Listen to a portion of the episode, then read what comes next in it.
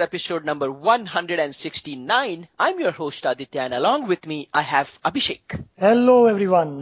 169 by the way is the highest, once upon a time highest score of Sachin Tendulkar against South Africa at Cape Town. I was in 8th standard. He was a captain. We lost. He's still playing. He's still playing and probably he might continue playing until it becomes an Olympic sport.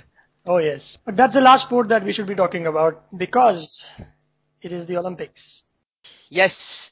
Hey, Olympics, did you know there are very weird sports in Olympics? For example, there is a, a sport on BMX bicycle riding. Yes, in fact Great Britain won that last time. So why isn't Kabaddi in there?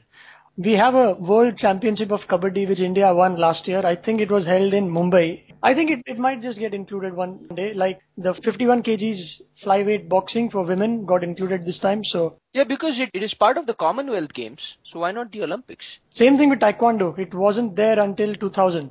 So the Koreans pushed it hard and it's there since. We just have to push a little hard. Talking about which we have a good number of people. Of course, you are not, you won't be too happy with the number of Indians who win, who have won the medals. Last time you had a little rant about how badly Indians do, but India has won four medals.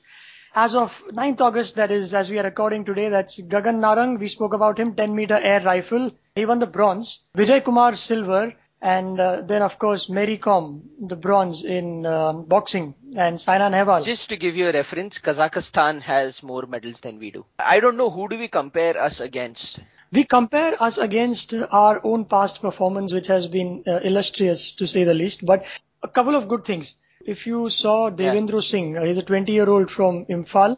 He lost in the end. He lost to a, a guy from Ireland in the quarterfinals, but he lost 18-23. Vijender Singh lost 13-17 again in the quarterfinals. In wrestling, Yeah. Geeta Phogat, just a couple of hours ago, she lost the silver medalist in Beijing. There have been close finishes. Maybe in the next Olympics we might have a few more medals, maybe double than what we have right now. We have four. You are trying to make arguments which are we haven't done bad.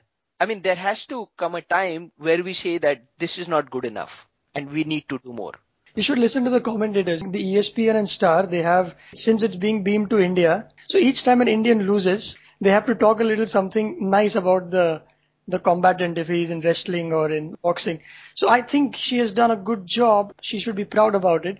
And when a German does badly, I think it's a disappointing performance from this German. so yeah, that is, I mean, that's So a given. that- That's a- exactly. that- that is how it's just like in how they look cricket, right? Until India won the 83 World Cup, what were we? Nowhere. If you compare cricket where India is doing reasonably well, we just won 4-1. We are at number two now in one day internationals, number three in tests. You tell that to my dad, he would have laughed because back in 83, 82, we were nowhere. But then there was a whole machinery to get that sport, you know, up and going. So I don't agree with you because we had a very good chance of getting three gold medals, which Sushil Kumar is yet to complete his event. That is another fourth medal hope, gold medal hope. Right. And when a gold medal hope gets a bronze, I think Do you know the story of Sushil? Yeah, yeah, yeah, I know, Previous yeah. World Cup. What happened in the Olympics? Uh, He lost to the eventual gold medalist. So there is a funda of repechage in wrestling, wherein if you lose to a medalist, they say that since there are no seeds, unlike in Ah. tennis, we you, you are unlucky to be fighting against the best guy. So we'll give you another chance. And then he had to face three guys in an hour's time. He won the first one. People said, all right, let's see how he does in the next one. He won the second one. Suddenly he became a medal prospect. He didn't have a masseuse, so the, the Indian Federation head, who the wrestling federation was sitting there in the in the crowd as a guest, he volunteered. So massage massage kiya, and then he went on to win the bronze. So what happens this year? See, since he won that bronze, we've got five people competing in wrestling, four in men's and and one in female. So there is a marginal improvement in at least the number of players that we are sending. Were 83 this time. We'll see. Let's just hope. What what else can we can we do? yes. Not for hockey though. We played five and lost five, and Michael Nobbs is wondering. I was just going to say, I was just going to say, and I, I thought you would say that, you know, at least they managed to, you know, come into Olympics this time. I had read this Forbes India cover story on Michael Nobbs, how he got all the players into shape. I suddenly thought he would do what Dav Whatmore did to Sri Lanka when it, Sri Lanka won the World Cup in 96 cricket. But we played five, we've lost five, and some of them with some big margins. Huge margins. Let's talk about the mother of all races, my dear friend. It's called the 100 meter race. Yes, please. Eventually, it turned out to be a team race, right? With um, uh, with Usain winning quite comfortably in the end. In terms of the result, it turned out to be tame because everybody expected him. But do you know it's the fastest race ever run because seven out of those eight guys finished the race within 10 seconds. It has Yep. never happened before. And the, the one who hobbled in the end, Asafa Powell from Jamaica, he he finished it in 11, and, and he's done it 79 times in the past. He's got the world record of finishing races within 10 seconds. But a new Olympic record, 9.63, and I don't believe how Bolt his antics before the before the Yeah, they're rock stars, right? yeah, man, doesn't you? It's like going for an exam, the world's biggest exam, and the margin for error is like 0.3 seconds, 0.03 seconds. Absolutely. And again, we have the 200 meter race later tonight. And that's going to be the big one, right? There has been no, nobody who has defended their 100 and 200 meter title ever. So it's going to be an interesting one if Bolt actually wins the 200. He finished his jog in 20 seconds in the heats. And it was actually a jog. He was actually looking behind. Kidhar gaya sab log? Like at the third guy, you know, Gatlin, He was good. And he was the winner of 100 meters eight years ago in Sydney. was he? He was out because of doping charges for a good six years. He was out because his physio rubbed in some, you know, Vaseline which was spiked with testosterone steroid stuff. Oh, really? So he was out. And he came back and he, yeah, he won the bronze. Good for them. Good for them. And the Olympic has, uh, just before we go on to the next one, has got many firsts. Did you see Oscar Pistorius run the first 100 meter, 400 meter race, South African? It's a double amputee. Yeah. And then there is this, a table tennis player who only has one hand. Right? Have you Oh, seen, yeah, have you seen that one? Yes. Yeah, that, that's amazing too. She's Polish, Yeah. yeah. she's Polish and she refused all the television interviews that wanted to focus on her disability. She said that, Right. dude, not right now. Not right now, yeah. Another 54 year old from Great Britain won herself a gold in show jumping, the one with the horse. Oh, and I haven't seen I, any I of think them that, well, I don't know why they get the medals, frankly. yet. No. I mean, I, I know they do, they, they do a lot of work, but I, you Right. gotta give something to the horse as well, right? And you shouldn't be able to run with your horse. So imagine this guy on an Indian horse. And फिर जीत के बताओ. Just to make it slightly more interesting, yeah. Uh, but those were the updates for the moment. Yeah, we, we spent way much more time than we had an- anticipated on that one because I wanted the Curiosity Mars landing to be the main topic of this podcast. By the way, did you get a chance to see it live online? No, no, I didn't see it live. I read a bit about it. Even I didn't see it live. I saw a recorded version of the program and it was amazing the way these space nerds, right, were almost crying after this thing landed on Mars. And I didn't think of it as a big deal. But then when I actually read all the details and how complex the whole operation was, it- I cried. no, no, I, I, I was just, I was, I was just happy, and then I got it that you know, dude, I can understand the, those tears because it is one of this event is one of those things that can inspire a whole bunch of people to go into science or into space things. Many people say that that's how we got internet and all these great technology because of the space wars that happened. Watching someone land on moon pushed people to get into science. And this project is even larger than that, even bigger than that. Huge. It's huge and it didn't cost as much, right? It costed only 2.5 billion dollars, which is a lot. Right. It sounds a lot, but then you got to take into consideration what they have done, right? So they actually have sent a car, which is, which is a one ton car. They sent it to Mars, which traveled at peak speed was 13,200 miles per hour, which is 21,243 kilometers per hour ka speed pe, which is 17 times the speed of sound. Hold on, and it traveled what? 352 million miles, which translates to 566 million kilometers. That is half a billion kilometers. And after all of that, it has to land. It had to land and which it did. There was seven minutes of terror, quote unquote. And all this time there are cameras that are taking pictures, but they would get those pictures only 14 minutes later.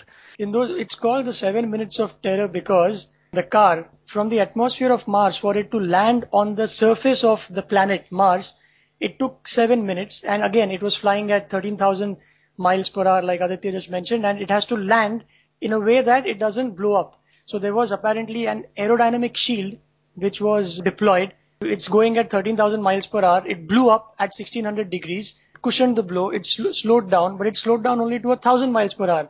Then they deployed a parachute. It, it is apparently the largest and the strongest supersonic parachute till date. And it has to withstand as much as 65,000 pounds of force. And you know how much does a parachute weigh? Just a 100 pounds. Wow. And you're going at 9G speed. That is a Formula One race car driver. I think it's at 3G. A guy who throws that hammer in Olympics is again 3G. It's 9G. In the end, they got it down to 200 miles per hour. Huh. And that still is not slow enough to land. So what they did, they cut out a huge, just like they do in ship, when you have too much load on your ship, you jettison the ship by throwing away the cargo. Yeah. They threw out the, the stuff that they didn't need. It was all part of the plan, obviously. Some, they got some rocket motors on, they got thrusters. So in reverse the end, prop, yeah, it- reverse thrust. yeah, and then in the end, it was time to land. They couldn't land the whole thing because there was this rotor, like you have it on, on the top of a chopper. It would create so much dust that it would eventually damage the equipment. Yeah. So there was a small thread, which 21 meter road apparently, uh, rope, Yeah. Yeah. which gently got it down. And the thing which was hovering above, just like a Batmobile in, in Dark Knight Rises, if you've seen it, just flew off to some other place altogether and boom, that's gone. The car will stay there two years snooping into rocks and figuring out whether or not there can be life on Mars. Just the landing bit was so complex. The job is yet to start. So it's amazing science. Absolutely. And it's just mind blowing that they got the stuff there. There are 10 scientific instruments on it.